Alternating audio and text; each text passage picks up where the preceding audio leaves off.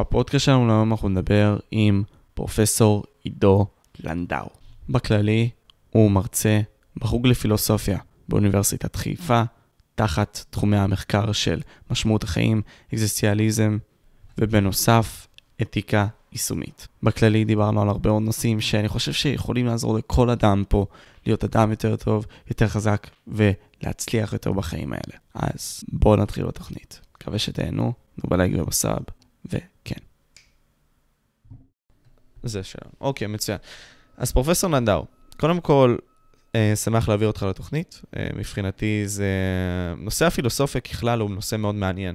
אני אשתף ואגיד שמשהו ששינה לי לגמרי את הפריספציה של להפסיק לקרוא ספרי עזר, זוהי ההבנה שכל התובנות באות מהפילוסופיה בעיקרון. ולקרוא את ספרי העזר זה לא כל כך עוזר לך. בסופו של יום זה עוזר. אבל פילוסופיה באמת נותנת לך את האפשרות להבין את הדברים. בין אם זה בהמשך השיח שאנחנו נדבר על משמעות החיים, ועל איך לחיות חיים משמעותיים וכו', ומה זה לא, ננסה להתעמק על זה. אז פרופסור לנדאו, אשמח שבבקשה תסביר לי למה בחרת להתעמק בפילוסופיה, כלומר, לחקור על משמעות החיים, לחקור על האקזיסטנציאליסטים, לחקור עליהם. אז תראה, השאלות הן טיפה שונות, כי אני התחלתי בעניין בפילוסופיה עוד לפני שמאוד התעניינתי במשמעות החיים, שזה אחד מהנושאים בפילוסופיה, והיו כל מיני סוגיות כלליות שמאוד ממש הפריעו לי, רציתי לדעת את התשובה. שאלה אחת שמאוד העסיקה אותי, והיא אחת מהמוטיבציות העיקריות שלי ללכת ללמוד פילוסופיה, היא השאלה הדטרמיניסטית. הבעיה הדטרמיניסטית, כי ישנה תיאוריה שאומרת שכל מה שקורה, קורה עם סיבה. לא יודע, העת נופל בגלל שסיבות פועלות עליו. ואם כל מה שקורה, קורה עם סיבה, או סיבות, שגורמות לו להיות בהכרח כפי שהוא, כל דבר, זאת אומרת שגם כל מה שאני עושה.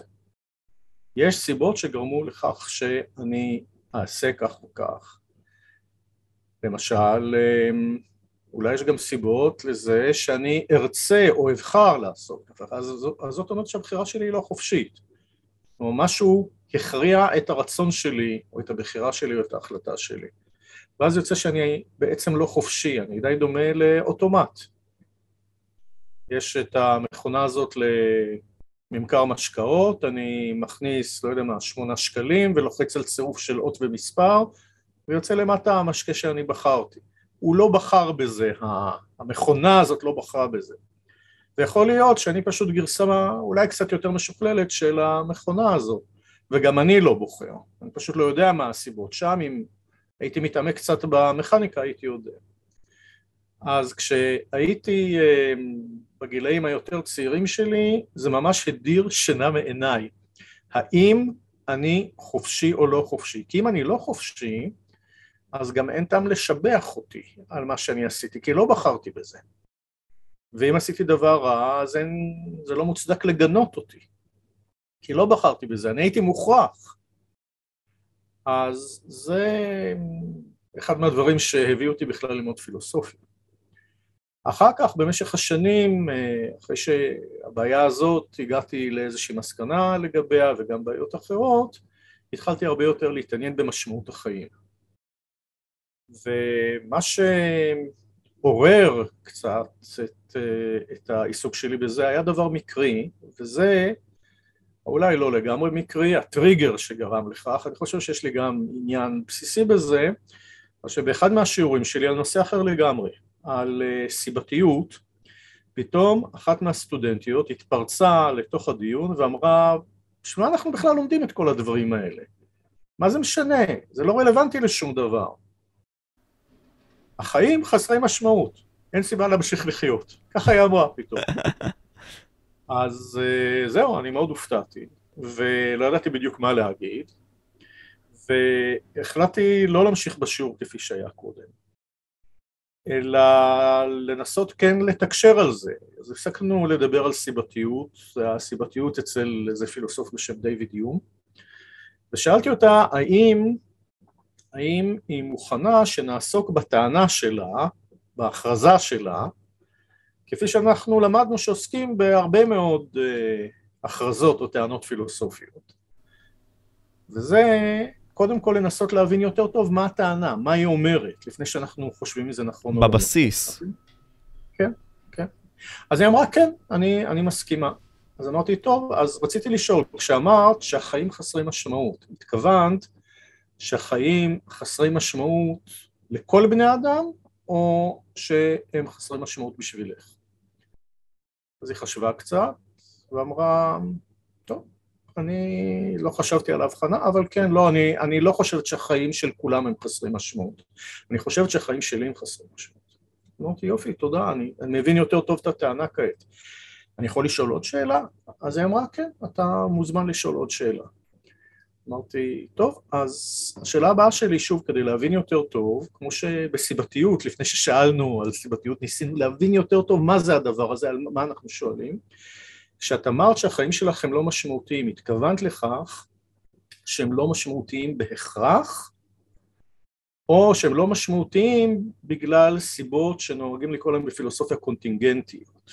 מהבחינה הזאת שקרו כל מיני דברים שגרמו לכך, אבל אלה לא דברים הכרחיים, הם היו יכולים לקרות, הם היו יכולים גם לא לקרות. אם הם לא היו קוראים, אולי החיים שלך לא היו, מש... לא היו בלתי משמעותיים. כיוון שהם קראו, אז החיים שלך לא משמעותיים. אז הכרחי שהחיים שלך משמעותיים, או... אז היא חשבה קצת ואמרה, לא, אני חושבת שזה בגלל סיבות קונטינגנטיות, מהבחינה הזו שהיו כל מיני אירועים שגרמו לזה. טוב, אני יכול לשאול עוד שאלה? אז היא אמרה, כן, אבל זאת היא השאלה האחרונה.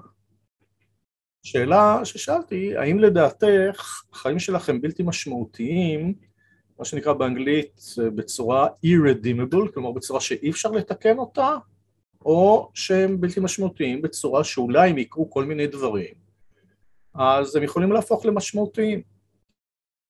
זה אמרה שוב, גם על השאלה השלישית הזאת לא חשבתי על ההבחנה הזו, היא חשבה על זה קצת ואמרה, אני חושבת שבאופן עקרוני, אז אפשר להפוך את החיים שלי למשמעותיים, לא יודעת אם זה יקרה, אבל זה לא דבר שהוא נמנע.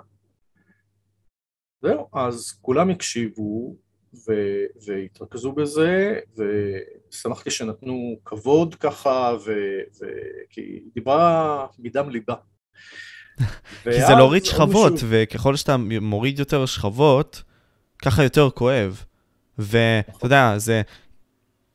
ואני אתאר את זה עם עצמי, כי זה מאבקים שלי גם קוראים עם עצמי, זו התנגחות עם עצמך. זה כאב. זה כאב עצום. כלומר, כשאתה מגיע לחומה הזאת ואתה לא יודע מה לעשות, כי אין לך את התשובות עדיין. נכון. אני גם נורא ערכתי את האומץ שלה, כי למרות שהיא לא פרטה על הדברים הספציפיים שאולי גרמו לחייה, לדעתה, להיות חסרי משמעות, הייתה פה חשיפה, ולא בין, בקרב חברים שהיא מכירה המון זמן והיא יודעת שהם נאמנים, הייתה פה חשיפה קצת בפני חצי זרים, ואני נורא, נורא קיבלתי את זה. אחר כך גם אמרתי לה את זה, כי אמרה לי שהיא לא רוצה להמשיך כעת, אבל היא תבוא לדבר איתי אחרי השיעור ובשעת קבלה, מה שגם היה. אבל גם עוד מישהו הרים את היד, אמר, אתה יודע, בחוג שלנו, בחוג לפילוסופיה, באוניברסיטת חיפה, איפה שאני מלמד, לא מלמדים את הנושא הזה, וזה נראה לי נורא חשוב, הוא אומר. אני תמיד חשבתי שהשאלה שהמלט, במחזה של שייקספיר, שואל, to be or not to be, להיות או לא להיות, היא שאלה, היא שאלת יסוד, למה הוא מתכוון להיות או לא להיות, אז הוא מפרט, להיות זה להמשיך לסבול את כלאי הגורל וחיציו, כלומר לקבל מכות מהחיים. לא להיות, אז הוא משתמש בביטוי הדין, הוא אומר לישון, אבל הכוונה היא להתאבד כנראה. והוא אומר, ואני חשבתי תמיד שזו שאלה מאוד חשובה, אז אמרתי, אתה יודע, עוד דבר שלמדנו בקורס שלנו, שהיה מבוא לפילוסופיה, זה שלא רק, אחד מהדברים שאנחנו תמיד עושים, זה לנסות להבין בצורה יותר מדויקת מה השאלה, אלא גם כל פעם שמישהו אומר לך, הנה שתי אלטרנטיבות, אז תשאל את עצמך אם אין אלטרנטיבה גם שלישית או רביעית וחמישית. ונראה לי שיש יותר משתי אלטרנטיבות מאלה שמוצגות שם. שם או להמשיך לחיות ולסבול, או שהחיים ימשיכו כמו שהם, והם כנראה יהיו בלתי נסבלים להמלט. טוב, אני גם מבין למה, אבא שלו נרצח ואימא שלו... די, החיים היו קשים להמלט. כן, כן, עם הדוד שרצח כנראה, אבל... אבל חוץ מהאופציה הזו של להמשיך לסבול או להתאבד, אולי יש עוד אופציה, למשל, לשנות, להמשיך לחיות, אבל לשנות את החיים. אפשר לעזוב את חצר המלכות הזו, ולא יודע מה, תהיה... העני המקסימלי שלך, תהיה המורד הזה שקמי דיבר עליו. גם אפשר, כן, או לך תמכור פרחים, או תהיה עגלון, תיסע, תיסע מישהי לאישה ויהיו לך ילדים, לא יודע. יהיו לך חיים אחרים, אתה לא חייב להמשיך במה שעשית. וזהו, ואחר כך ניגשו אליי די הרבה תלמידים, ואמרו לי שלא רק שזה היה להם נורא מעניין, וחבל שלא מלמדים את זה, אלא שהם מרגישים שזה עזר להם. רק, רק השאלות הבסיסיות, הטכניות האלה, שפילוסופים תמיד שואלים, ואז הבנתי בצורה מאוד ברורה ועמוקה לי, שפילוסופיה יכולה מאוד להועיל לאנשים, שמתלבטים בנוגע למשמעות חיים ומרגישים רע לגבי משמעות חיים. ואז התחלתי ללמד את זה יותר, ונכנסתי יותר לתחום, ומשם הדברים התגלגלו. היופי שאני רואה גם אצל אותם אקזיסטנציאליסטים, כדוגמה סארטר, שאומרים, אתה יודע, בשביל להיות קיים, אתה צריך לחיות. בשביל שאתה תהיה קיים, אתה צריך לחיות, זה כזה עצום. כלומר, אם אתה לא תעשה... אין לך משמעות. כלומר, אם אתה עכשיו לא ממלא איזשהו תפקיד כלשהו, אתה חסר משמעות. גם על פי ערך, כמו כסף, אין לך משמעות. אז מה עדיף? האם תבחר לעצמך, וזו היא תהיה עם כל בני האדם לדעתי, האם תבחר להיכנס לחיים ולא לערער את עצמך ולא להתחבט עם עצמך בשביל להבין באמת מי אתה? או לחלופין, לעשות להתעמק ולהבין מה אתה מרגיש ולפתע לתת ללב שלך. להוביל אותך, ולתת לך את המשמעות דרך אותו הרגשה, דרך אותה הרגשה, שהיא יכול להיות שונה ומוזרה. כן, כן, אני חושב שזו באמת איזושהי דילמה שאנשים עומדים בפניה. אני רוצה להגיד שגם אני באופן כללי מעדיף לא להמשיך את החיים האוטומטיים, ולא לעבוד רק על פי הרגלים, וכן לשאול את השאלות הקשות. עם זאת, אני חושב שאפשר לעשות את זה גם יותר מדי.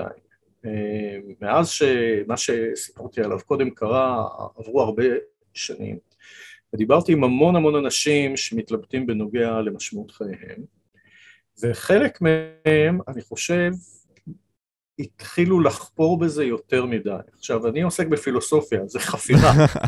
חל משמעית. אבל אפשר גם כאן לחפור יותר מדי. ולפעמים ההרגלים, ולפעמים אה, לא להמשיך להתלבט עם עצמך עוד ועוד ועוד, אלא פשוט לשבת וליהנות ממשהו, אפילו משהו פשוט, גם זה טוב. כלומר, צריך, אני חושב, למצוא איזון בדברים האלה. ויכול להיות שחלק מהאקזיסטנציאליסטים לא היו כל כך טובים בחלק השני, כלומר, גם להניח לזה, גם לתת להרגלים טובים לשאת אותך, גם לתת לשגרות מבורכות, פשוטות, לענג אותך, לגרום לך רוגע, לא תמיד כולם היו טובים בזה. האם אפשרי להגיד שנגיד אנשים כמו ניטשה, סתם דוגמה, שכל החיים שלהם ניסו להוכיח את האמת, היו במצב מלחמה מתמד, בין אם זה עם עצמם ובין אם זה עם העולם. וניקח את הדוגמה של ניטשה, שהוא השתגע, ויכול להיות שזה לא רק זה. האם ה... כמו שאתה אומר עכשיו, ההתחבטות העצומה הזאת, לנסות עוד לחפור, עוד לחפור, עוד לחפור, ועוד להגיע לליבה של מה שקיים בנו, זה כמו שהצגת לא בהכרח דבר, כדוגמה הזאת. כן. אז תראה, אני, אני חושב שבכל דבר כדאי לנסות למצוא איזושהי דרך אמצע. אני חושב שניטשה, אני חושב שהוא יותר מדי נלחם בעצמו וניסה להתגבר על עצמו. אצלו אגב, גם בתורה שלו, אז התגברות עצמית זה דבר נורא חשוב, אנחנו צריכים לעשות את זה הרבה ו... ולא להפסיק, זה, זה מה שעושה אותנו לבעלי המידות האקזיסטנציאליסטיות הטובות שלו. אבל אני חושב שלנסות כל הזמן להתגבר על עצמך, זה גם סוג של להיות במלחמה עצמית, להיות בקונפליקט עצמי. אני חושב שלפעמים כדאי לא רק לנסות להתגבר על עצמך, אלא עבודה לא פחות חשובה, זה גם לנסות לקבל את עצמך. עכשיו, מבחינים המון בדיונים במשמעות החיים, בין ההוגים הפרפקציוניסטים, כפי שהם נקראים, וההוגים האי-פרפקציוניסטים. מי הם הפרפקציוניסטים? והוא היה אחד מהפרפקציוניסטים, ניטשה. זה אלה שאומרים שהם לא ינוחו ולא ירגעו עד שהם יהיו מושלמים. וזה דבר שיכול לתת לך חוסר מנוחה גדול, כיוון שאתה כל הזמן מבקר את עצמך, שאתה לא מושלם. אתה לא יודע הכל, אתה לא מבין הכל, אתה לא הכי יפה בעולם ולא הכי חזק בעולם. נכון, אם היינו כל הדברים האלה, היינו אלוהים. נכון. יש uh, במיתוס של סיזיפוס של אלבר קמי, האקזיסטנציאליסט אלבר קמי, יש לו הסבר למה לדעתו כל החיים הם אבסורדים. בין השאר הוא אומר שזה בגלל שפעם נמות. וגם בעיניו זה בגלל שאנחנו לא יכולים לדעת הכל מכל בכל, ולא סתם לדעת הכל, אלא תחת משפט אחד הכל ככה יתרכז. טוב, במסורת המערבית לפחות, מי שיודע הכל על הכל על הכל זה אלוהים, ומי שחי לנצח זה אלוהים. זה קצת לבקר את עצמנו שאנחנו לא אלוהים, אבל אנחנו לא אלוהים, כדאי להתרגל לזה, אני לפחות לא אלוהים. אנחנו בני אדם, וזה דרישות מאוד מאוד גבוהות לבוא אל עצמנו, וגם לא ריאליות. אז אני חושב שהמאמץ להמשיך להשתפר ולהתגבר על עצמך, עוד ועוד, יכול להביא גם לדברים לא טובים. לפעמים, אם אתה פשוט אומר לעצמך, כן, אני אפילו בינוני מבחינה מסוימת בכמה דברים, אבל זה אני, ואני מקבל את עצמי ואני אוהב את עצמי. היה אולי אפילו נחמד אם זה היה יותר טוב. אולי הייתי שמח אם הייתי בן על מוות, אולי היה עדיף אם הייתי יודע הכל, אבל מה שאני יודע כעת גם טוב, זה לא רע, זה גם משהו, יש לזה ערך. יכול להיות שזה צעד מאוד טוב. אתה יודע, ב- ב- בחסידות חב"ד, יש את הדבר הזה שקוראים לו ספר התניא. מה זה? זה ספר, זה ספר היסוד של חסידות חב"ד, שכתב... לא, נעזוב את זה, אני לא, לא אתן פרטים ביבליוגרפיים. וספר התניא, שהוא התורה הבסיסית של חסידות חב"ד, יש לו כותרת משנה. ספר של בינוניים. עכשיו, היום בעברית לבינוני יש משמעות מאוד לא נעימה. אומרים על מישהו שבינוני זה כמו להגיד עליו שהוא רע, שהוא עלוב. אבל בספר הזה עושים הבחנה מאוד מאוד חדה בין רשעים מצד אחד, בינוניים מצד שני, וצדיקים מצד שלישי. והוא אומר במפורש שם, אתה לא חייב להיות צדיק, אין הרבה צדיקים, נורא קשה להיות צדיק. אתה מספיק אם תהיה מה שהוא קורא לו בינוני, אז בינוני בעיניו זה לא דבר עלוב, ובאמת כשהוא מתאר מה בינוני צריך לעשות, אז לעשות את המצוות כולן, זה באמת לא דבר קל. אבל אם אתה עושה את זה, זה בסדר, אתה לא צריך להיות אחד מלמד ו' צדיקים. זה הסופר דופר האלה, זה הקדושים. אם היה, היה נחמד. אתה בסדר גמור אם אתה בן אדם מן השורה שעושה את העבודה שלו, חי את החיים שלו, אדם הגון, בעל טוב או אישה טובה, או חבר טוב, או, או הורה טוב, או בן טוב, או בת טובה, אח טוב, הכל טוב. אם אתה עושה את זה, זכית. יש לך את כל הנקודות, לא צריך מעל מאה. כל עוד אתה מרגיש שאתה בצלם שלך, כלומר שאתה מרגיש טוב עם מה שאתה יוצר ומי שאתה בעצמך. אני חושב שזה גם חשוב להבין את זה. כי העניין, אתה יודע, אני אקח את זה עכשיו ללימודים. נגיד ובחרת משהו שאתה לא בהכרח יודע אם אתה טוב בו, או לחלופין אתה תקוע עם מתמטיקה, סתם דוגמה, ואתה לא אוהב מתמטיקה. ובכל מקרה אומרים לך, אתה חייב לעשות את זה בשביל העתיד שלך. ואתה לא מצליח, אתה יושב שעות על גבי שעות בשביל להגיע לדבר הזה, ואתה מנסה ומשתדל ומשתדל. יכול להיות שאתה לא מתמטיקאי, יכול להיות גם זה, לדעתי, וזה חשוב. כלומר, אם אנחנו נצחק עם הזום אין, הזום אאוט הזה, יכול להיות שלהתרכז יותר מדי בדבר אחד יוביל אותך להשתגע, וכשתצא מהדבר הזה, יכול להיות שאתה תחזור לדבר הזה עם הזמן, לא יודע, עם... ככל שהשנים ילכו, אפילו יותר טוב, בהרבה יותר טוב. וזה לא יעיל כבר לעשות החפירה העצומה הזאת, לדעתי. אני מאוד מסכים עם זה, מאוד מסכים עם זה. תראה, ישנה שאלה, מה ההבדל בין הפרפקציוניסט לאי-פרפקציוניסט? אני רגע ביקרתי פרפקציוניזם, וניטשה היה פרפקציוניסט, וסארטר היה פרפקציוניסט, וקמי היה פרפקציוניסט, קירקגור היה פרפקציוניסט, בקרב האקזיסטנציאליסטים יש המון פרפקציוניסטים. מה ההבדל בין הפרפקציוניסט ללא פרפקציוניסט? זה, זה לא הרצון להגיע ליותר. כולם רוצים, גם הלא פרפקציוניסטים רוצים להגיע ליותר. הבחינה הזאת, שאם הייתי מגיע ליותר, הייתי שמח. וזה לא שהם לא מתאמצים להגיע ליותר, וזה לא שהם לא היו מעדיפים. כל זה, זה לא ההבדל. מה ההבדל? אני אתן דוגמה של הבחנה בין תלמיד פרפקציוניסט לתלמיד לא פרפקציוניסט. שניהם רוצים לקבל מאה, אם, אם היה אפשר. שניהם חושבים שמאה יותר טוב משבעים. בכל זאת, מה ההבדל? ההבדל הוא זה, התלמיד הפרפקציוניסט אומר שאם קיבלתי מאה זה בסדר, תשעים ותשע זה כבר טוב, בסדר, אני, אני מוכן גם, אני ביום טוב היום. תשעים ושמונה, אז אני פשוט נכשלתי, אני עוזב את התחום, סימן שאני לא בתחום הנכון, זה, זה לא שווה שום דבר, אני, אני, אני, אני פשוט גמרתי, אני לא יכול יותר. מה שקורה לפרפקציוניסט זה שהוא לא יכול לראות את הערך בפחות ממושלם.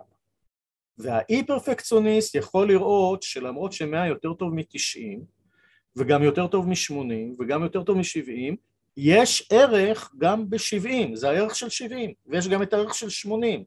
אם אפשר לשפר, בוא נשפר. ואם לא, אז אני אהנה מה-שמונים, אני יודע להנות, להעריך, אני לא עיוור לערך שיש בה אי מושלם.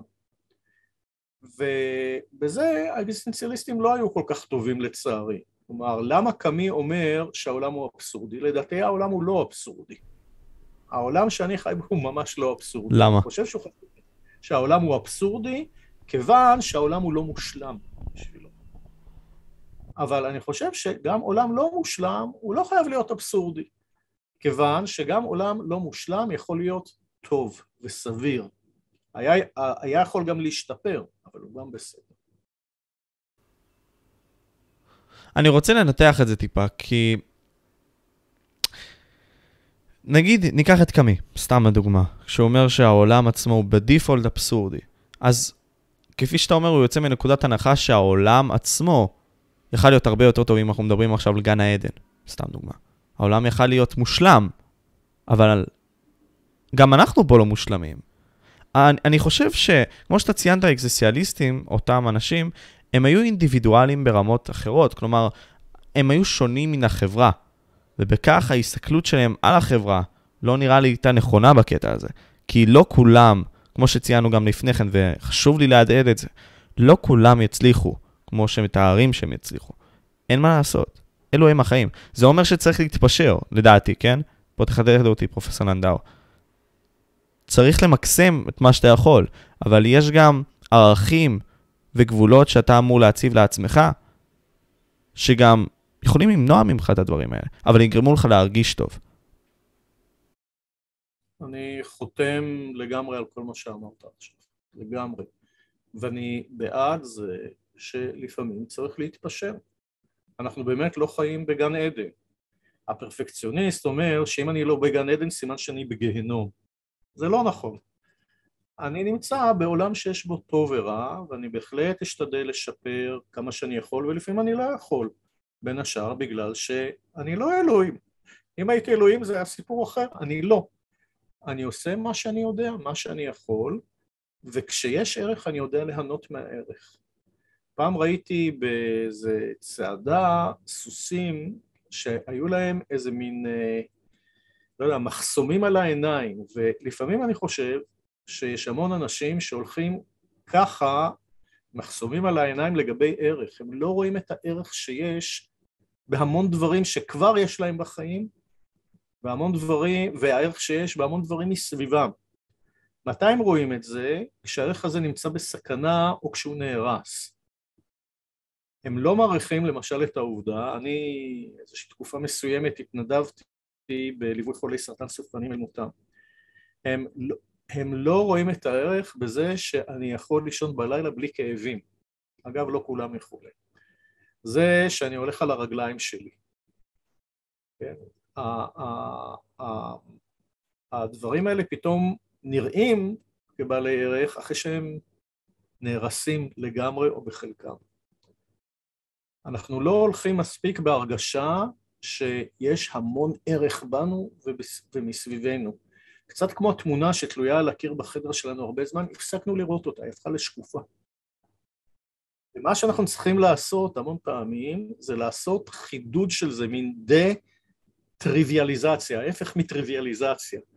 זה הפך לשקוף, אז נעשה את זה ללא שקוף מחדש, לערך שיש בדברים מסביבנו. ובנו.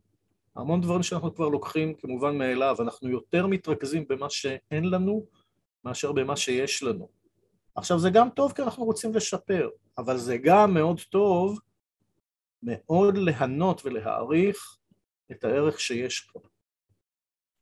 חשוב להבין פה איך אתה משחק את חוקי המשחק של החיים לדעתי, ובעניין של הבחירה כאן, גם בתת מודע, ההרגל הוא זה שמניע אותנו. היצרים גם מניעים אותנו, אבל ההרגלים מניעים אותנו. אז נניח יש לי את המחשב פה, יש לנו את המיטה בחדר, יש לנו את ההורים. אתה יודע, לדור ה-Y, וגם לדור הצעיר שלי, ישנה בעיה שהם יותר מדי מנסים למצות את עצמם, ומנסים להגשים את מי שהם רוצים להיות, ובכך שוכחים בעצם את ההורים שלהם, את החברות שלהם. הרבה מאוד מהם בודדים, אך להם זה לא חשוב, העיקר למצות ולחדד את עצמם. ובכך לדעתי, אם אני אסתכל על זה גם עמוק, הם מפספסים את היופי של החיים, את האומנות של החיים, כי אם אתה מחדד לעצמך דברים מסוימים, אתה יכול לראות את החיים בצורה יותר טובה, כלומר, להעריך מפעם לפעם את הפרחים, לראות את היופי הזה. כלומר, לנסות לשחק עם פרספקטיבות, כלומר, להבין שיש מחסור, ואז לחזור למה שאתה עכשיו בעולם, השל... בעולם הראשון. כלומר, שיש לך שפע, משחק עם מחסור. וככה אתה מבין יותר מה חשוב לך ומה לא. להיותך אתה. ולמה אתה נותן יותר חשיבות. כן. אני, אני מסכים עם זה לגמרי. אתה יודע, לפעמים אנשים הולכים למוזיאון ונהנים הנאה אסתטית במוזיאון. אחת הסיבות לכך היא, שהם יודעים שכשהם הגיעו למוזיאון, עכשיו צריך להנות הנאה אסתטית. הם פותחים את עצמם מבחינה אסתטית, או מתמקדים ב, ב, לא יודע, בחוש האסתטי שלהם, או בהנאה האסתטית. ואז הם יוצאים מהמוזיאון. עכשיו גם בחוץ יש דברים יפים. יש, לא יודע, יש עצים, ויש פרחים, ויש, לא, יש בניינים יפים. זה מעניין האם אנשים יכולים לעשות את התרגיל הזה ולקחת את הגישה שהייתה להם במוזיאון, גם כשהם יוצאים מהמוזיאון, במשך כל היום וכל השבוע. כלומר, להיות חדים ליופי. זה קצת כמו שב, לא יודע, ברדיו אתה יכול עם היד לעשות, לא יודע, את הבאסים, יותר באס ופחות באס. האם אני יכול ללכת עם חידוד כזה של היופי, לשים לב לדברים היפים במקום להיות עיוור להם. עכשיו, זה מטאפורה, היופי. מטאפורה לערך. האם אני יכול ללכת כל הזמן, ומה שיש לו ערך, לראות שיש לו ערך? התשובה שלי היא שאם אני מתרגל את זה קצת, או הרבה, זה הופך לטבע שני. ואני יכול להנות מהמון ערך. הוא כבר לא טריוויאלי בשבילי. זה לא, אני, זה לא שאני כבר הפסקתי לשים לב אליו. וזה דבר שאני חושב, הרבה אנשים שמרגישים שחייהם אינם משמעותיים, יכולים לשנות אצלם, והם ירגישו שחייהם הם כן משמעותיים. כי הם שמים לב למה שאין להם, ולא למה שיש להם. אוקיי, אז אם אנחנו ניקח את זה מכאן, מהי הרגשה של אותם אנשים שחיים בלי משמעות? כלומר, רואים את החיים, ניהיליסטים אולי, ואם אתה יכול תסביר גם את המושג ניהיליזם, ופשוט לא רוצים לחיות, כי הם לא יודעים איפה להתחיל, מה להתחיל, ומה אני עושה. כן, אז תראה, אני, אני חושב שהרבה אנשים שמרגישים שאין משמעות בחייהם, הם רק מרגישים כך, יש משמעות בחייהם. כלומר, ההרגשה שהחיים שלי לא משמעותיים יכולה להיות נכונה, אבל יכולה גם להיות מוטעת, כיוון שיש הרבה מאוד הערכות שאנשים עושים שהם טועים, גם לחומרה וגם לכולה. למשל, יש אנשים שחושבים שמספרים בדיחות טוב, והם לא מספרים בדיחות טוב. יש כאלה שחושבים שמספרים בדיחות רע, והם דווקא מספרים בדיחות טוב. יש אנשים שחושבים שהם מנגנים בפסנתר טוב והם טועים, ויש אנשים שחושבים שהם מנגנים בפסנתר רע והם טועים. אז זה שאני מרגיש משהו, זה נקודת התחלה טובה, צריך להמשיך לעבוד מפה, אבל זה לא אומר שזה נכון. ואני חושב שחלק לא קטן. מאנשים שמרגישים שאין משמעות לחייהם, אז הם טועים. יש משמעות בחייהם, הם פשוט לא שמו לב אליה. הם פשוט עיוורים, בוו, כן? עיוורים לערך שיש בחיים שלהם. ומאוד מאוד עסוקים בחלקים שיש בהם פחות ערך, או בהבדל בין הערך של החיים, ש... של כל מיני אספקטים של החיים שלהם, לא יודע מה, לימודים, אהבה או משהו כזה, לבין איך שהם היו רוצים שזה יהיה או יש לאחרים, או שנדמה להם שיש לאחרים. הרבה פעמים רק נדמה להם. ומסתכלים, אני חוזר לדוגמה הזאת של התלמיד שנגיד קיבל שמונים, אז שמונים זה עשרים אחוז פחות טוב מ-מאה, אז שמונים אחוז יותר טוב מאפס. אם הייתי יכול להשתפר, טוב שאני אשתפר, אבל למה שאני גם לא אראה באותו זמן את זה שכן יש לי ידע מסוים וידע טוב? למה אני חושב על הדברים שלא הולכים טוב, ובכלל לא חושב על הדברים שכן הולכים טוב? אז זה גם חשוב לחשוב קצת על הדברים שלא הולכים טוב, כי זה יעזור לי לשפר. אבל זה גם חשוב לחשוב על הדברים שכן הולכים טוב, כיוון שיש אנשים שכל כך מדוכאים מזה שהם חושבים על ה-עשרים אחוז שאין להם, מה-שמונים עד מאה, שהם לא עושים כלום, ולפעמים עושים גם חלק מה-שמונים אחוז שכן יש להם. אופה, וזה עניין, כי אנחנו לדעתי חושבים שאנחנו נהיה את אותם אנשים כמו ברנסנס, נדע הכל, אנחנו נחשוב הכל, נדע הכל, נהיה כמו האינטרנט, נפלוט תשובות והכל יהיה טוב. אבל אדם צריך להבין את החוזקות שלו לדעתי. כמובן את החולשות. החולשות אמורות להניע אותך, כי אולי אתה צריך כן להשתפר בהן. אבל יכול להיות שגם choose your poison. כלומר, תבחר את הכאב שבו אתה רוצה לשים בצד, כי ככה או ככה יהיה כאב לדעתי, ופשוט תנער על זה. כלומר, לך על זה. למה לא? אם אתה יודע שזה אתה, ויש בך את המתנה הזאת שנתנו לך, את החוזקה הזאת, למה שאתה לא תיצור ערך לעולם? אני מסכים לגמרי. אז פה אני שואל את עצמי, הבעיה אצל הרבה מאוד גם צעירים עכשיו זה להיקבע לדבר אחד, או לכמה דברים, או כאילו, כולם מנסים כזה למשוך בכל החוטים, ולראות כזה מה שלהם, מה שלהם, מה שלהם, והם מנסים להיות בכל המקומות. האם לדעתך זו גישה טובה למצוא, בשביל למצוא את משמעות החיים? כלומר, כל הזמן לנסות. אז תראה, כמו רוב הדברים שאני אומר פה, קצת כן וקצת לא, או גם זה וגם זה, אבל בגבולות ההיגיון והריאליזם. אני חושב שלנסות דברים ולבדוק דברים, תלוי כמובן גם איזה דברים, כן? לא יודע מה, לבדוק אפשרות להרוג אנשים זה, זה לא כיוון טוב.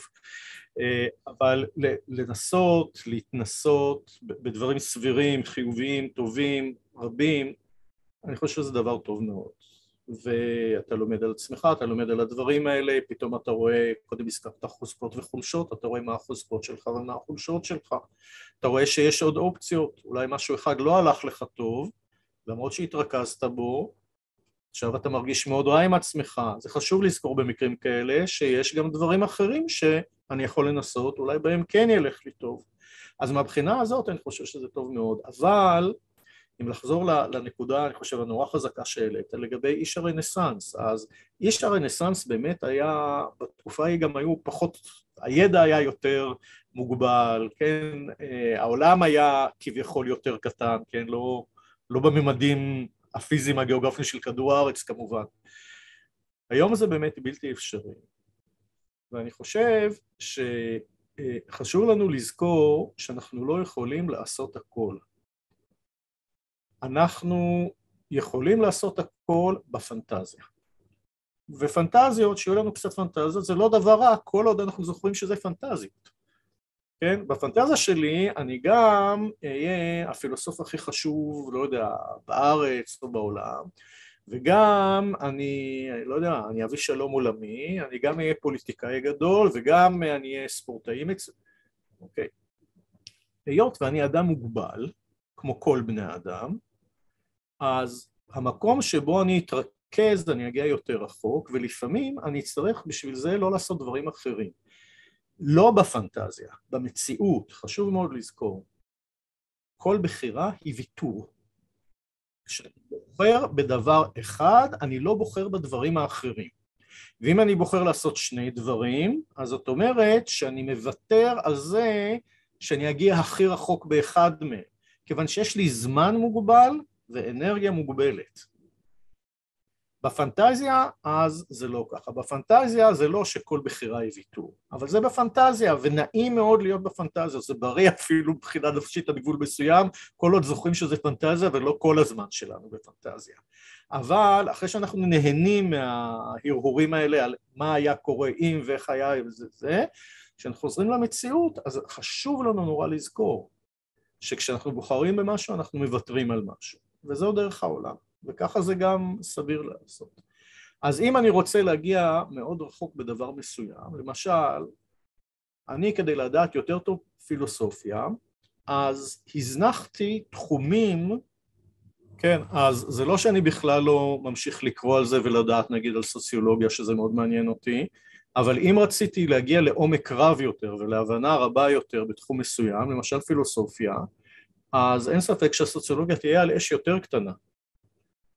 כאשר רציתי שיהיו לי יחסים עמוקים ו- ו- וחזקים עם מי שהפכה להיות אשתי, אז חלק מהסיפור היה שאני עכשיו מתרכז בזה, וזה אמר שאני לא אמשיך לצאת גם עם נשים אחרות, לדוגמה.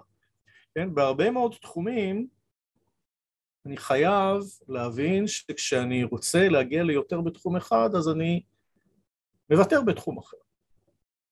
וזה מה שקורה הרבה מאוד. ובאידיאל הרנסנס, איש הרנסנס, אנחנו לא תמיד רואים את זה.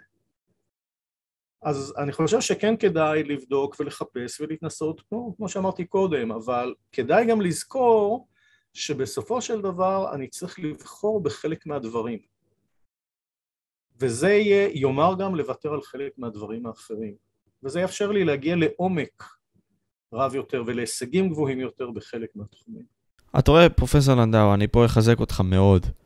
אני, אה, אתמול הייתי בבנק, אה, וסתם חידשתי לעצמי כרטיס, עשיתי משהו שם. דיברתי עם הפקידה בבנק, וסיפרתי הדבר כזה שאנשים ב- בעולם, בכללי, באינטרנט, לא יודעים איך להגביל את עצמם. כלומר, האינטרנט זה כאוס. אתה יודע מה? אני מגביל את האינטרנט לחיים שלנו ככלל. אתה נולד לאינטרנט, ומשם הבחירה היא שלך מה לעשות. מעטים יודעים איך באמת לשים את הגבולות, כמו שקמי דיבר עליהם, והרבה מאוד פילוסופים אחרים לפניו, שים גבולות, והגבולות זה החירות. ונשמח גם, אני אשמח אם נרחיב על זה גם.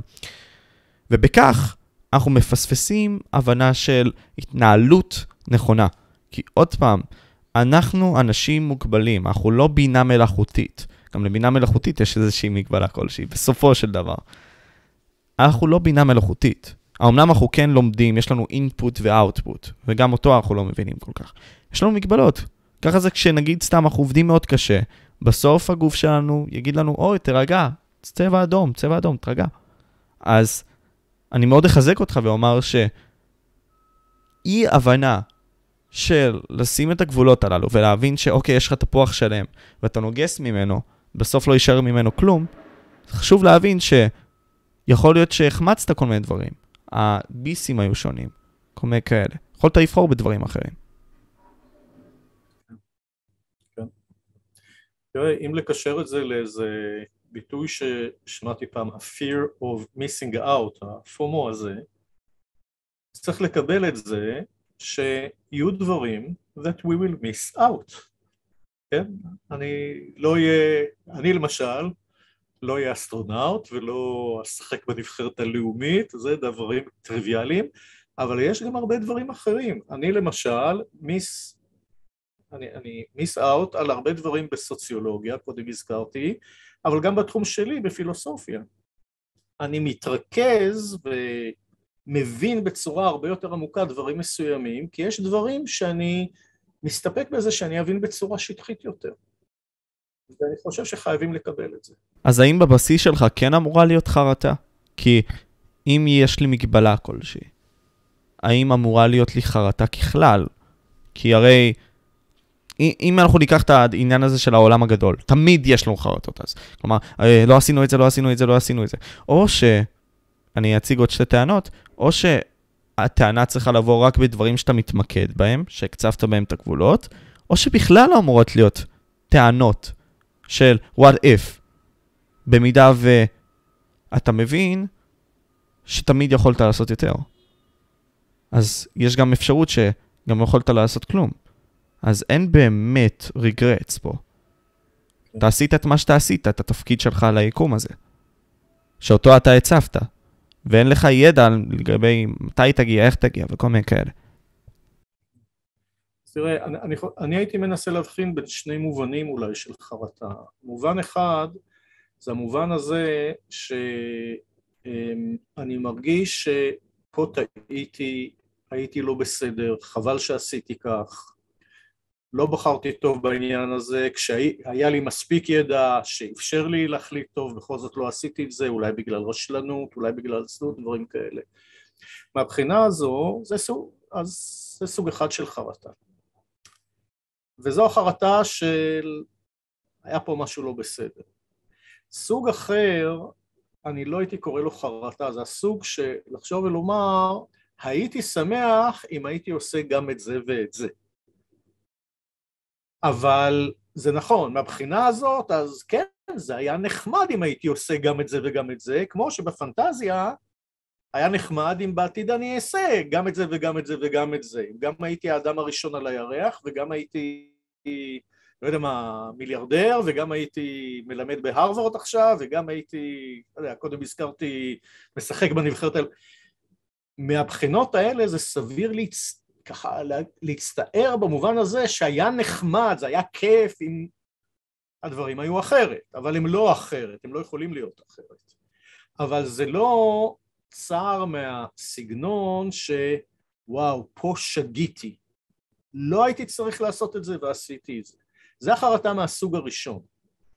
אז חרטה מהסוג הראשון, אני חושב שלפעמים גם אפשר ללמוד ממנה, ולומר, טוב, פה העלבתי למשל אנשים סתם ככה, חבל שעשיתי את זה. פה סתם התבטלתי כשהייתי יכול, חבל שעשיתי את זה. זה שונה, אבל מהצער או מהחרטה מהסוג השני, שאי אפשר היה לעשות אחרת. כי שוב, הריאליה היא שאני אדם מוגבל. נכון, בדיוק. ואת זה אני צריך לקבל ברוח ממש טובה, לא להצטער שלא עשיתי את זה. כי אם הייתי עושה את ההוא, לא הייתי עושה מה שכן עשיתי, כי אני לא יכול לעשות הכל. וזו הבחנה שאנשים, אני חושב, מאוד צריכים לזכור, כי לפעמים הם מצטערים שהם לא עשו גם את זה וגם את זה וגם את זה וגם את זה. אז נכון, היה יותר נחמדים, היינו יכולים להיות אה, עם הרבה הרבה יותר אנרגיה ו-איי קיו של אה, חמשת אלפים וכל מיני דברים כאלה, אבל לא, זה לא ככה.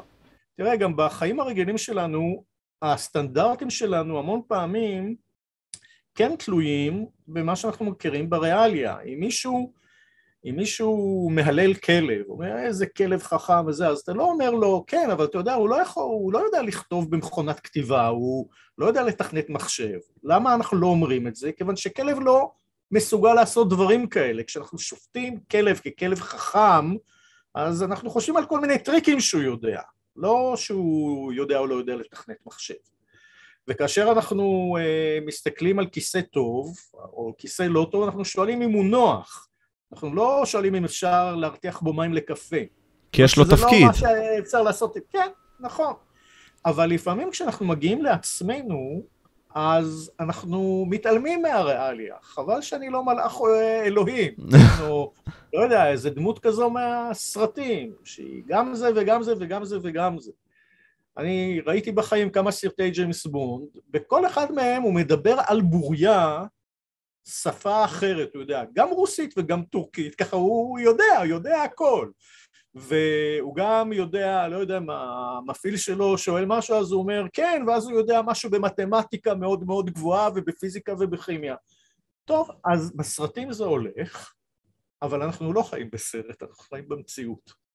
ואם אנחנו יורדים על עצמנו, שאנחנו לא, לא יודע מה, ג'יימס בונד או איינשטיין, אז איינשטיין כן היה אדם כזה, ג'יימס בונד זה סתם דמיון, אבל כמה איינשטיינים היו בהיסטוריה? לא במקרה מדברים על איינשטיין כעל גאון איינשטיין. אנחנו לא איינשטיין, וזה בסדר גמור לא להיות איינשטיין. וזה דבר שנורא חשוב לקבל, כי אנשים יורדים על עצמם, בייחוד אנשים שחושבים שחייהם אינם משמעותיים, יורדים על עצמם בלי סוף, על מה שלא ראוי, או לא מתאים, או לא הגיוני לרדת על עצמם. עכשיו, איך אפשר לפעמים לדעת ש... אני יורד על עצמי בצורה, או מבקר את עצמי, כן, או כועס על עצמי, או נוזף ומבזה את עצמי ממש, על, על דברים שאני לא אמור לעשות את זה. אז פה, לפעמים מה שכדאי לעשות זה לחשוב, נגיד שלא מדובר בי, אלא שהילד שלי, או האח שלי, או החבר הכי טוב שלי, היה מספר לי את הדברים האלה על עצמו. האם הייתי חושב שהוא באמת אפס מאופס, שהוא לא שווה שום דבר, בגלל שהוא לא גם זה וגם זה וגם זה וגם זה וגם זה? לא, לא הייתי חושב ככה. הייתי אומר לעצמי, והייתי אומר גם לא, תראה, יש לך את הכישרונות האלה והאלה והאלה, ואתה בן אדם טוב, ואתה חבר טוב, ופה דווקא היית חבר פחות טוב ותיקנת. אולי יש מקומות לבקר אותך, אבל לא בצורה הזו. זה נורא מעניין שהמון פעמים אנחנו שופטים את עצמנו במין דיאלוג פנימי מבזה, כמו שאם, בצורה כזו שאם חבר היה מדבר אלינו ככה, הוא היה מפסיק להיות חבר שלנו אחרי שתי דקות. ואם היינו מדברים ככה אל מישהו אחר, אז הוא היה לא מדבר איתנו יותר. ואם אנשים היו שומעים אותנו מדברים ככה על, על מישהו אחר, אז היו אומרים לנו שאנחנו פסיכופטים ואנשים אכזריים. אבל אנחנו מדברים המון פעמים ככה אל עצמנו, בלי סוף, בשקט, בדיאלוג פנימי. לפעמים מדברים על מושג האפליה. עכשיו, מה, מה קורה באפליה? זה המון פעמים שיש לי סטנדרטים כפולים, אני מתייחס בהרבה יותר חומרה למישהו אחר. עכשיו, רוב האפליות שבהן מדברים עליהן, אז האפליה שאני מפלה את עצמי לטובה ואת האחר לרעה. או את בני הקבוצה שלי לטובה, ואת בני הקבוצה האחרת לרעה. אבל יש גם דבר כזה, שקשור למשמעות החיים, או לתחושה שהחיים הם לא משמעותיים, של אפליה עצמית. לא הייתי אומר לחבר שלי, או לשכן, שהחיים שלו לא משמעותיים, ושהוא סתם בררה או משהו, אם היו לו התכונות האלה והאלה, שאני חושב שיש בי, ולעצמי אני אומר שאני כן בררה. או שאני לא שווה שום דבר, או שהחיים שלי לא משמעותיים. כלומר, אני שופט את עצמי בסטנדרטים הרבה יותר חמורים, מאשר אני שופט מישהו אחר. והתופעה הזאת קורית המון המון אצל אנשים שמרגישים שחיים חסרי משמעות. הם לא חושבים שלאחרים, כן, כמו הסטודנטית הזאת שדיברתי עליה בהתחלת הפגישה שלנו, הם לא חושבים שהחיים של אחרים חסרי משמעות, רק שלהם חסרי משמעות. אז זה נורא מעניין שאנחנו מפלים את עצמנו המון פעמים לרעה, וזה נורא חבל. כי אנחנו לא יכולים להסתכל על עצמנו כמו שסארטר היה אומר. היופי כאן הוא לעשות תרגיל כזה, לקחת שתי אנשים, אתה עומד והשני מסתכל עליך, מסתכל עליך ממש, בחוזקה. או לנגד לכך שהבן אדם האחר, כמו שאתה ציינת, יגיד את הדברים עליך. כלומר, הבעיה שאנחנו לא יכולים להסתכל על עצמנו בצורה חיצונית, זה הקושי. אני חושב שעם כל הבעיה הזאת, אנשים צריכים להיכנס למסע הזה עם עצמם, כי בהרבה מאוד מהפעמים, גם מי שיגיד להם את זה מבחוץ יכול להכתיב להם מי הם, ואולי זה לא נכון בהכרח. אולי הם אלו שצריכים להבין מה הם ומי הם. האם זה נכון? אני חושב שזה נכון מהבחינה הזו שזה עבודה שלנו, כן? זה מה שמישהו אחר אומר, אז הוא אמר, אבל אנחנו צריכים לחשוב על, בעצמנו על עצמנו. עם זאת, אני חושב שכן כדאי גם לשמוע מה שאחרים אומרים, פשוט כמו שלגבי כל נושא, לא יודע מה, פוליטיקה, לא יודע, סרטי, לא יודע, כל דבר, היסטוריה מאוד מעניין, ואפשר ללמוד גם ממה שאנשים אחרים אומרים. עכשיו, זה שאנחנו מקשבים למה שאנשים אחרים אומרים, זה לא אומרים שאנחנו מקבלים בצורה עיוורת מה שהם אומרים, זאת אומרת שקיבלנו עוד פרספקטיבות, ואנחנו נחליט מה אנחנו מקבלים ומה אנחנו לא מקבלים, אולי נקבל, אולי נדחה, אולי נקבל חלקית. בסוף זה עבודה שלנו, אנחנו צריכים להחליט מה נראה לנו נכון ואמיתי וטוב, בהחלט. אבל כדאי, כדאי מאוד לדבר על הדברים האלה. וכמו שאמרת קודם, דווקא להסתכל עלינו לפעמים מבחוץ, לפעמים גורם לנו לראות דברים יותר בפרופורציות.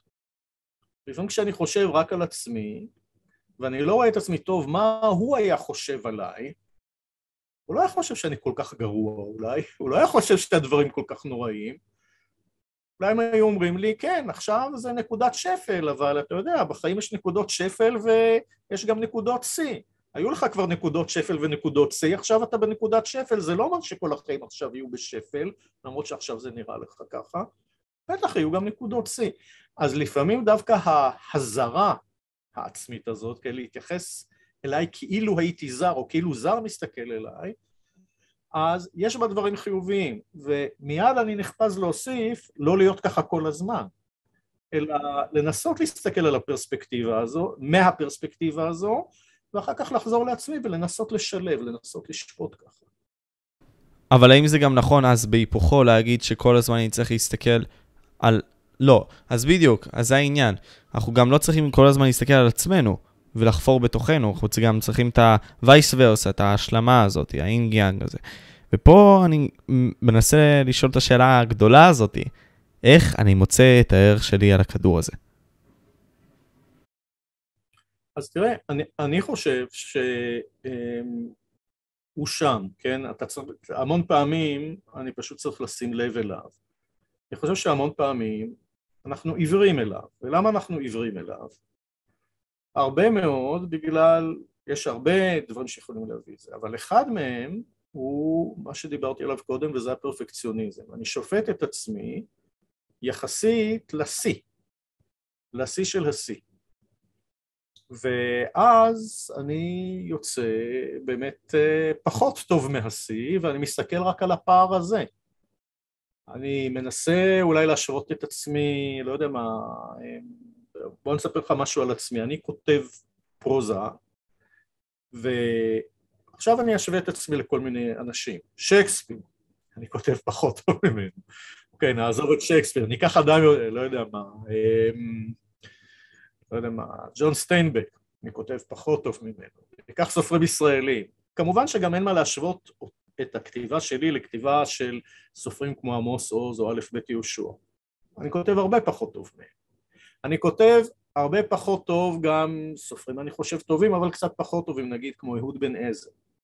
עכשיו, השאלה היא, האם אני יכול לומר לעצמי, כן, אני כותב פחות טוב מהם, אבל זה מעניין, זה יפה, זה בעל ערך, היה יכול להיות יותר טוב, אם היה יותר טוב הייתי עוד יותר שמח, אבל גם זה מה שאני כותב, יש לזה ערך, לא פרסמתי שום דבר, נתתי לפעמים לחברים לקרוא, דיברו על היתרונות, דיברו על החסרונות, למדתי מזה גם, האם אני יכול לחשוב שלדברים יש ערך גם כשהם לא מצוינים?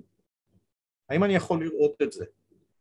ואם אני מצליח לראות את זה, אם אני מצליח לעשות, קודם דיברתי על הדטריוויאליזציה של היופי או של הערך, הגעתי רחוק מאוד. החיים שלי נעשו הרבה יותר טובים מאז שלימדתי את עצמי קצת לעשות את זה. וזו עבודה שנראית לי נורא חשובה. זה לא שהערך יהיה כשאני אקבל את פרס נובל במשהו. הערך הוא כבר כאן ועכשיו. וצריך, אני חושב, להיזהר משתי שגיאות. אחת, להגיד, טוב, זה מה שיש לי, זה כבר מספיק טוב, אני לא עושה שום דבר, אני לא מנסה להשתפר. זה טעות. אבל נורא חשוב גם להיזהר מהטעות השנייה, ולהגיד שאני רק צריך להשתפר, ומה שיש לי כרגע לא שווה כלום. אני לא צריך להעריך את עצמי על זה. לא, אני צריך מאוד מאוד מאוד להעריך את עצמי על זה. אני צריך להיות מרוצה, אני צריך להיות, כן, גאה. עכשיו, אני רוצה, צריכה שתהיה לי גאווה. עכשיו, אני רוצה כאן להיזהר, כי, כי כשמדברים על גאווה, אז לפעמים מדברים על התנשאות, כן, ו, ודברים כאלה, או שאנשים יותר מדי מרוצים מעצמם. אז זו הגזמה שצריך להיזהר ממנה. זה דבר לא טוב. אבל הרבה מאוד אנשים שמרגישים שחיים אינם משמעותיים, הבעיה שלהם היא הפוכה, למרות שהם לא אומרים את זה כלפי חוץ, כן? הם לא גאים מספיק מבחינה הזאת, שהם לא מרוצים מספיק ממה שכבר יש להם. אני בסך הכל בן אדם הגון, זה לא דבר טריוויאלי. יש המון, המון, המון אנשים מסביבנו שהם לא הגונים. אני חבר טוב, כן, כן, וואו, אז למה שאני לא אפוך על השכם של עצמי? אז אני מכיר את הביטויים הזה, האלה, אל תהיה כל כך מרוצה מעצמך. אני חושב שזה מתאים במקרים שאדם הוא יותר מדי מרוצה מעצמו. רוב האנשים שאני מכיר, בייחוד אלה שמרגישים שחיים אינם משמעותיים, הם לא מרוצים מספיק מעצמם. זו בעיה הרבה יותר עמוקה וקשה. תעריך את עצמך, לא בגלל שאתה אלברט איינשטיין, אתה לא אלברט איינשטיין, תעריך את עצמך על זה שאתה עידו לנדאו, זה מה שאני. זה גם טוב מאוד, למרות שאני כותב בצורה שהיא הרבה פחות טובה מרוב מי ש... או כמעט כל מי שמפרסם ספרים בעברית בארץ. זה גם טוב, היה יכול להיות יותר טוב, הייתי שמח אם זה היה יותר טוב, אבל זה לא אומר שאני צריך לא לסמוך על הטוב שכבר יש. וזו עבודה די קשה בהתחלה, עד שלומדים לעשות את זה. והרבה אנשים שמרגישים שחיים חסרי משמעות, מאוד לא טובים בדבר הזה. הם עיוורים לערך שיש, שזה נורא חבל. ויש, פשוט שם. יש להם בוחן מציאות לא נכון, לא מהבחינה הזאת שהם חושבים שהבניין זה עכבר והעכבר זה בניין, אלא מהבחינה הזאת שהם מפספסים משהו במציאות. מה הוא שהם מפספסים? את הערך שיש בחיים שלהם. אז בוא, בוא נפרק את זה לכמה גורמים. קודם כל, זה להבין במה אתה הולך לתת את האחוזים שלך, את הערך שלך, שאתה אותו עדיין אולי לא יודע.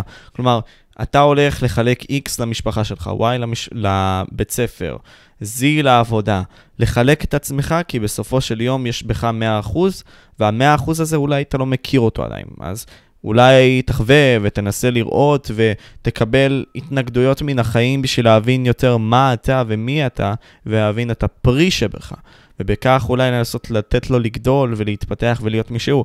ואני חושב שהמסר החשוב פה, ותתקן אותי אם אני פה טועה, פרופסור לנדאו, אתה צריך לעשות את המקסימום שלך, עם האחוזים שהצבת לעצמך, ועם הגבולות שנתת לעצמך. ואולי, אם אתה לא מרגיש מסופק, בתחום מסוים, צריך להבין, אולי אני צריך להקריב עוד מתחום אחר. אולי לתת לו פחות אחוזים, פחות חשיבות. כי אולי זה מה שייתן לי יותר עושר. אבל יכול להיות שגם הפוך. עצם העובדה שאני אעשה את זה, יניב לי יותר כאב. אני, אני מסכים לגמרי, כן.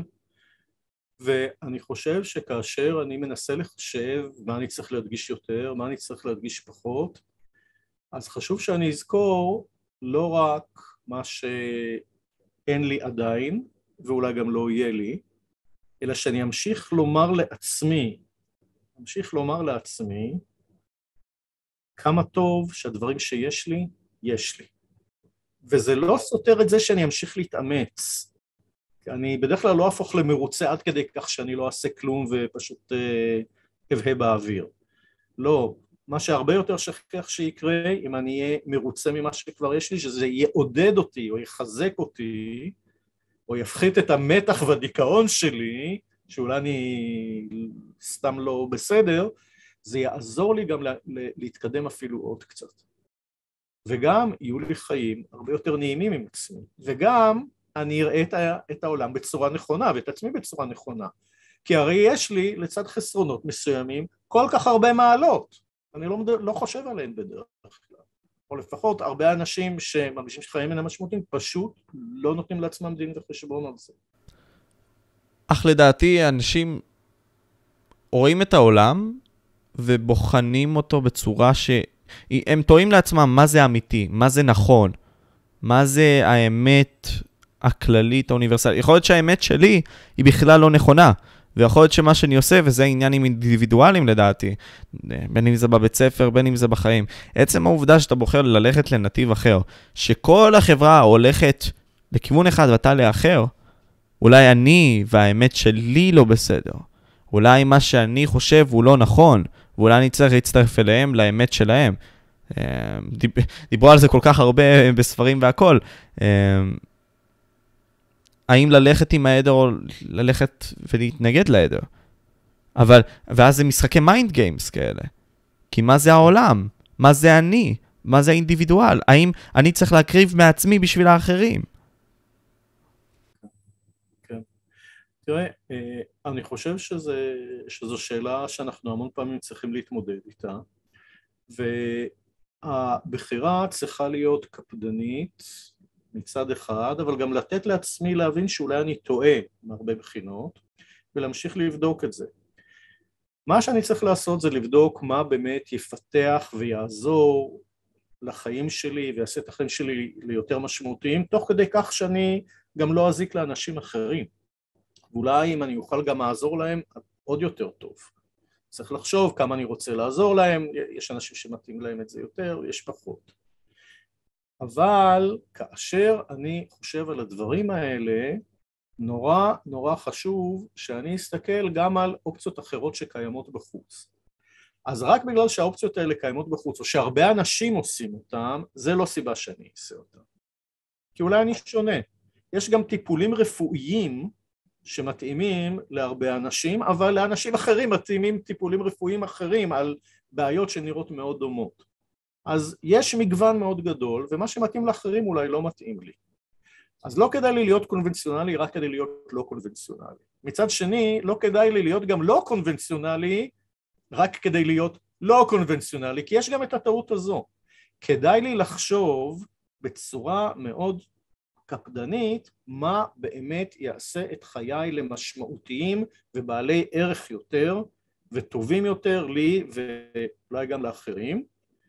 וכשאני עושה את זה, אז מאוד מאוד טוב שאני אהיה קשוב גם לקונבנציות שקיימות ואבדוק אותם, האם זה מתאים לי או לא, וגם לדברים לא קונבנציונליים שקיימים, ואבדוק גם אותם. ואני לא אעדיף משהו שאני רואה בחוץ רק בגלל שהוא קונבנציונלי, אבל אני גם לא אעדיף אותו רק בגלל שהוא לא קונבנציונלי. אני אעדיף אותו בגלל שהוא טוב לי. ההבנה של לתת לרגש, לתת חשיבות לרגש, לתת חשיבות לעני בעולם הזה הוא חשוב, אבל קרה עם הקורונה דוגמה. שאתה צריך לשים את עצמך, האינדיבידואל בצד, למען האחרים. אם אתה אוהב את זה או לא אוהב את זה, זה חוקי החברה. ואם אתה לא תעשה את זה, תקבל עונש. אז אולי זה מחנך אותך דווקא הפוך. גם אם אתה מתאר לעצמך שהדבר הזה הוא לא נכון, וזה לא משנה, אפשר לקחת את זה, כל מקרה זה סתם, קורונה אקטואלי. יפגעו בך. יחנכו אותך ההפך. אתה תיפגע גם עם האמונות שלך בכללי, לאמת שלך עם נכונות. אז מה לעשות בנוגע לזה? מה הבחירה שלי כבן אדם לעשות? אז תראה, אני חושב שאחד מהדברים שבדרך כלל אנחנו רוצים שלא יקרו לנו זה שיפגעו בנו, ואנחנו צריכים להשתדל שלא יפגעו בנו, אלא אם כדי שלא יפגעו בנו אנחנו מוותרים על דברים שהם חשובים מאוד, ואם זה חשוב מאוד אז אולי שווה לא להפסיד את הדבר החשוב מאוד, גם אם זה יגרום לפגיעה מסוימת. אך זה לא יכול להוביל לדבר הרסני? כאילו, אז פה זה עניין גם חשוב, לקחת אחריות על המעשים שלך. במידה ואתה בוחר לעשות המעשה הזה, להבין שתהיינה השלכות מן החברה. ואולי החברה לא תאהב את מה שאתה עושה כי אתה בוחר את הדרך שונה. אז להבין שאף אחד אין לו את האחריות פרט אליך. כלומר, אתה נושא את האחריות. אף אחד אחר הוא לא נשאי.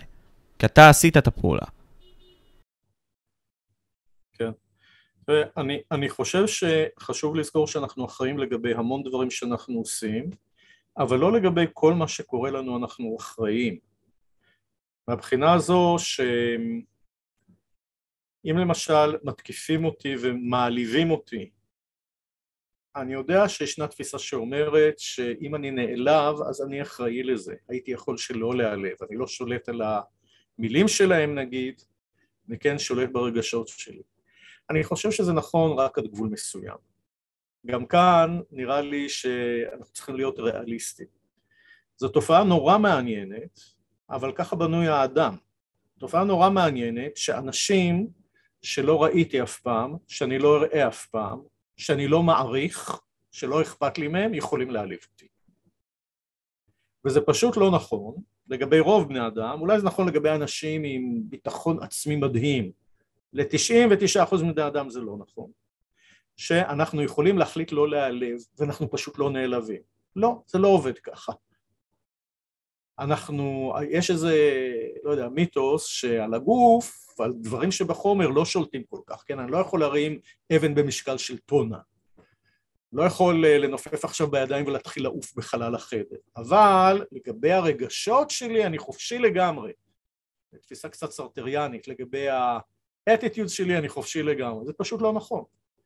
אנחנו גם לא בני חורין לחלוטין, לגבי מה שקורה ברגשות או במחשבות או בתגובות הרגשיות שלנו, באטיטוד שלנו. יש לנו טבע נפשי מסוים ויש דברים שנטבעו בנו ואפשר לשנות אותם במידה חלקית, לפעמים מאוד משמעותית, וזה לוקח מאמץ לפעמים. ולא על כל הדברים האלה שקוראים לנו, אנחנו אחראים או אחראים לגמרי. אם מישהו העליב אותי, לא רק אני אחראי לזה, הוא אחראי לזה. כן, להגיד שרק אני אחראי על זה, זה קצת להאשים את הקורבן. אז אני חושב שהמון אנשים באמת פורקים מעצמם כל אחריות לשום דבר, וחשוב לקחת אחריות כמה שיותר, אבל לזכור לפעמים שגם כאן אנחנו לא אלוהים ואנחנו לא כל יכולים, ויש דברים שאנחנו לא אחראים אליהם, כי לפעמים עם לקיחת אחריות באה גם אשמה, ולפעמים האשמה היא לא שלנו, כי גם האחריות לא שלנו. חזק להבין את זה, כלומר הרנדומליות של החיים לפעמים מכה בנו, וצריך להבין שישנה רנדומליות, ולהבין שיש גם תת מודע שמוביל אותנו לדברים, בין אם זה דרך הרשתות החברתיות שמניעות בנו מסרים וגורמות לנו לעשות דברים, ואפקט הפרפר פועל ככה שיש מיליון תרחישים שאכלו לקרות. יכול להיות שהיית הולך לפה והיית נמנע מזה. אז גם חוקי המשחק של החיים הם אלו שהם אחראים על המעשה הזה, או גם בני אדם, כי הם בעצם עושים את הפעולה הזאת שיכולה גם לפגוע בך. אני מסכים. כן. פרופסור לנדאו, אני אשמח ש אולי תגיד לי דבר שמעניין אותך, שמאוד תפס אותך בכל מה שקשור למשמעות החיים. אם יש דבר ספציפי אחד שהכי משאר אותך, שהכי עניין אותך, שאתה מעוניין לשתף. Um, בוא אני אגיד משהו, בוא, בוא אני אגיד, אספר על משהו ש, שהיה נראה לי מעניין, וזה שאני חושב שהרבה אנשים לא תופסים את ה... לא תופסים מספיק נכון או חזק את המושג של המשבר. ומה אני מתכוון בזה? משבר זה סוג של, לא יודע מה, עמק נקרא לו, בצורה פיגורטיבית בין שני הרים. אבל כאשר אדם נמצא בעמק הזה, כשהוא נמצא בלואו הזה, כשהוא נמצא במשבר, המון פעמים הוא לא מבין שהוא במשבר. משבר זה דבר שצריך לצלוח אותו. להחזיק מעמד, להחזיק מעמד, להחזיק מעמד, ואחר כך הוא עובר ואתה ממשיך הלאה. אבל המון פעמים כשאנחנו במשבר, אנחנו לא מבינים שזה משבר. מה שאנחנו כן חושבים הוא שעד היום היה טוב, ומהיום תמיד יהיה רע. זה לא שזה משבר, כלומר, מה שקוראים בגיאומטריה קטע, יש לו התחלה ויש לו סוף. זה לא כמו קרן שיש לה התחלה והיא ממשיכה עד אין סוף. צריך לזכור שמדובר על משבר, והמון אנשים לא תופסים שזה משבר. חושבים שעד היום היה טוב, ומהיום תמיד יהיה רע. אני אף פעם לא אתאושש מהמפלה הזאת, מהכאב הזה, מהכישלון הזה. לא רואים, מאבדים את הפרספקטיבות ולא רואים שכמו שהיו עמקים והיו הרים בעבר, יהיו גם בעתיד. ולכן הם לפעמים לא צולחים את המשבר, וזה נורא חבל. עכשיו, יש סיבה לכך שלפעמים לא שמים לב לזה. כי כשאנחנו במשבר, אנחנו בכאב. וכאב, בייחוד כשהוא חזק, אז גורם לנו לאבד פרספקטיבות. לפני כמה זמן אני טיגנתי צ'יפס לילדים שלי, וקפץ איזה משהו מה... מהסיר, מהמחוות, וקיבלתי קביעה ביד. מאוד מאוד מאוד כאב לי. וזה מעניין שהיו לזה קצת מהתכונות שבדרך כלל משייכים לחוויה מיסטית. מהבחינה הזאת שלא היה עבר, ולא היה עתיד, ולא היה הווה, ולא היו הבחנות, לא היה אני, ולא היה עולם, לא היה היגיון, לא הייתה רציונליות, היה רק דבר אחד, וזה היה הכאב הזה, ורק שזה יפסיק. אז זה שונה מחוויה מיסטית, כי חוויה מיסטית זה אמורה להיות חוויה מענגת וטובה, אבל מכל שאר הבחינות, הכל נעלם, היה רק זה. וכשכואבים, אז באמת העבר והעתיד, והרציונליות וקטגוריות, נעלמים לגמרי, ולכן נורא קשה לעשות את המהלך הזה ולומר לעצמך, וואו, עכשיו כואב, אבל זה לא תמיד יהיה רק ככה, וזה לא רק כאב. היה עבר, ובעבר היו עליות וירידות, לכן גם יהיה עתיד, ויהיו גם בעוד, יהיו עליות. אגב, אחר כך יהיו ירידות ועוד עליות, כי כאלה הם החיים, וזה בסדר לגמרי. ו... יש פה משבר, ועוד מעט אני אצלח את זה, אני חושב על זה, זה קטגוריה, מאוד קשה כשכואבים לזכור את הדבר הזה. וזה דבר שבעיתות קשות, בזמנים קשים שהיו לי, אני חשבתי על זה הרבה, גם בקשר למשמעות החיים, והמון אנשים שאיתם דיברתי על משמעות החיים, או כשהם חשבו על חוסר משמעות החיים, ניסיתי לעזור להם, לשאול אותם, להזמין אותם, גם לראות את הדבר הזה. אז זה דבר שאני חושב שמאוד חשוב לזכור כשרע לנו, כשנכשלנו במשהו, כשלא יודע, עזבו אותנו, דחו אותנו, גם דברים כאלה קורים בחיים. זה דבר שאני חושב עליו ועוסק עוד הרבה עכשיו. תמיד כשמורידים ממך את השכבות, תמיד צריך לזכור שיש לך את הרצו בו מראש, שיכול לנתב אותך גם, ולהזכיר לך שישנה אמת אחרת ממה שאתה מרגיש ברגע הזה. נכון. וזה נראה לי חשוב, אני אסיים עם זה ככה. פרופסור לנדאו, תודה רבה לך, ואני מאוד מעריך את השיחה הזאת, ומקווה לעוד כאלה. וזהו, אני הייתי פה, משה וויטוק פודקאסט, זה הפרופסור לנדאו, תודה רבה לך, מאוד מעריך. תודה רבה לך, שמחתי להיפגש ולדבר. והיינו פה. ביי. ביי ביי, כל טוב.